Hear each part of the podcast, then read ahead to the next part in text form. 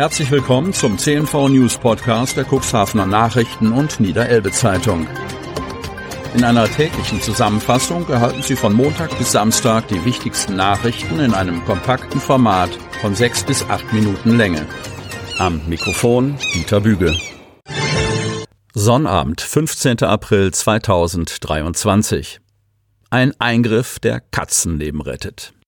Kreis Cuxhaven. Streuende Katzen, die keine Nähe mehr zu Menschen haben, verwildern und verwahrlosen. Von diesen Katzen wird auch der Resthof der Hechthausenerin Christina Richard regelmäßig überschwemmt, sagt sie. Richard fordert mehr Aufklärung über die Kastration der freilebenden Katzen. Gemeinden im Landkreis und die Stadt Cuxhaven haben sich dazu entschlossen, gegen dieses Tierleid vorzugehen. Mit Verordnungen über die Kastrations-, Kennzeichnungs- und Registrierungspflicht von freilebenden und freilaufenden Katzen soll die Verbreitung der Streuner eingedämmt werden. Freilebende Katzen würden an den Folgen der fehlenden Versorgung durch den Menschen sterben, wie es das niedersächsische Ministerium für Landwirtschaft schreibt. Der Grund für ihren meist frühzeitigen Tod seien Mangelernährung oder Infektionskrankheiten, wie zum Beispiel Katzenschnupfen. Zudem würden die Katzen an Parasiten wie Magen-Darm-Würmern oder auch Milben und Flöhen leiden. Durch eine Kastration der Katzen wolle man die Population und die Krankheiten der Tiere eindämmen. Für die Katzen hat eine Kastration nur Vorteile, weiß die Cuxhavener Tierärztin Dr. Michaela Peters. In ihrer Kleintierpraxis am Hafen seien über 90 Prozent der Katzen, die sie behandelt, kastriert. Die Kastration ist kein großer Eingriff. Die Tiere werden operiert und bekommen Schmerzmittel verabreicht, erklärt die Tierärztin. Sie fügt hinzu, Kater sollten im Alter von fünf Monaten und Katzen im Alter von neun Monaten kastriert werden. Zudem empfehle sie, die Katzen zusätzlich mit einem Mikro Mikrochip zu kennzeichnen. Dadurch lasse sich jede Katze ihrem Besitzer zuweisen. Während die Samtgemeinden Landhadeln seit dem 1. April 2022 und Hemmoor seit dem 1. Juli 2021 bereits eine Katzenschutzverordnung eingeführt haben, wurde der Antrag in der Börde Lamstedt Mitte 2020 abgelehnt. Allerdings solle zeitnah ein neuer Entwurf vorgelegt werden. In der Stadt Cuxhaven gilt die Verordnung ab dem 1. Juli 2023. Die Katzenhalter müssen ihre Vierbeiner also von einem Tierarzt oder einer Tierärztin kastrieren. Durch einen Mikrochip Chip kennzeichnen und in einer Datenbank registrieren lassen. Eine kostenlose Registrierung der Katzen sei bei den Hausregistrierern Tasso oder Findefix möglich. Wer dieser Verordnung nicht nachkommt, könne mit einem Bußgeld von bis zu 5000 Euro bestraft werden. Tiny House Pläne im Elchtal werden Wirklichkeit. Wingst. Das Elchtal befindet sich in fußläufiger Nachbarschaft zu den touristischen Einrichtungen der Wingst. Alter Baumbestand, Schluchten und ein See. Dieses vier Hektar große Gelände hat jede Menge Potenzial. Und so sind, trotz Wegbrechens der Interessenten, die Pläne noch nicht ad acta gelegt, hier mit Tiny Houses sanften Tourismus im Grün zu betreiben. Das Elchtal liegt in unmittelbarer Nähe zum Campingplatz, Spielpark und Schwimmbad und ist bereits für touristische Zwecke planerisch ausgewiesen und gehört der Gemeinde.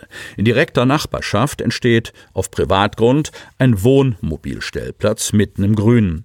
Das nebenan befindliche Hundestrandbad ist bereits ein gut angenommenes Angebot. Mehr als zehn Jahre wurde nach einem passenden Konzept für das naturbelassene Areal gesucht. Realisiert wurde Ende 2018 das Hundestrandbad. Die Umwandlung zum eingezäunten Freilaufgelände mit Wiese und See ging schnell über die Bühne. Nur ein kleiner Bereich mit Birkenbewuchs wurde vom Landkreis als schützenswertes Biotop erkannt. Es wurde mit einem Wall versehen und mit einer Naturhecke bepflanzt. Im zweiten Teil im Elchtal soll sich naturnaher Tourismus entwickeln. Vielversprechende Anfänge wurden gemacht. Allerdings sind potenzielle Betreiber auch wieder abgesprungen. Ein Ehepaar aus Lockstedt wollte hier ein Tiny House Village entstehen lassen, doch offensichtlich dauerten ihnen die Planungen zu lange wurde ihnen das Ganze zu unsicher. Die Interessenten zogen sich aus dem Projekt zurück. Ein endgültiges Aus bedeutet das allerdings nicht. Die Gemeinde Wingst verfolgt die Pläne weiter. Sie möchte, dass dort winzige naturnahe Häuschen oder Baumhäuser entstehen, die das Vermietungsangebot bereichern sollen. Luxuswohnen am Döser Seedeich, Cuxhaven. Das Gelände der früheren Konrad-Hinrich-Donner-Stiftung hat in dieser Woche durch eine unerlaubte Rodungsaktion die Aufmerksamkeit auf sich gezogen, wie berichtet. Die Grünarbeiten markieren aber gleichzeitig den baldigen Beginn von Bauarbeiten auf einem Grundstück, wie es schöner nicht liegen könnte. Wie der Fauxpas passieren konnte und was dort bald entsteht, darüber hat unsere Redaktion mit Rolf Specht, dem geschäftsführenden Gesellschafter der Bremer Specht-Gruppe, gesprochen. In einer Anlage namens Stranddomizil Grimmershörn sollen 36 Eigentumswohnungen in luxuriösem Ambiente entstehen. Das vorhandene Gebäude der Stiftung werde dabei erhalten und saniert, verrät Rolf Specht. Während in den oberen Etagen gewohnt werden soll, soll im Erdgeschoss ein Restaurant gebaut werden, das den Bewohnerinnen und Bewohnern, aber auch der Öffentlichkeit offen steht. Daneben offenbart eine Grafik auf der Homepage der Gruppe den Blick auf einen damit verbundenen zweigiebligen Neubau in Backsteinoptik mit offenen Terrassen und Balkons.